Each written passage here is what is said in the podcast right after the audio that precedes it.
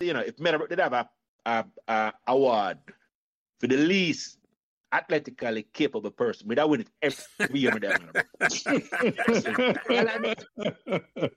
not even not even money football, we could have did, you know, most man. but guess what? Guess what? That never stop if I'm come support every match and hit amongst every team. You know now. Now you know my youth. Now you understand. And you see, hold on, hold on. And before Tegreg come, I Tegreg that you know. Mm-hmm. Tegreg was not athletically person either, but he run every team. Yeah, man. Yeah, man. I said to you, so yeah, when him come on, we yeah, talk about it, man. Yeah, yeah, yeah. Yeah. So, so what, what I was getting at, it was the more at the time, it did feel like a way, boy. But... So remember to like, share, and subscribe these Meadowbrook Members podcasts so neither you nor your friends will miss another memorable conversation. Thanks.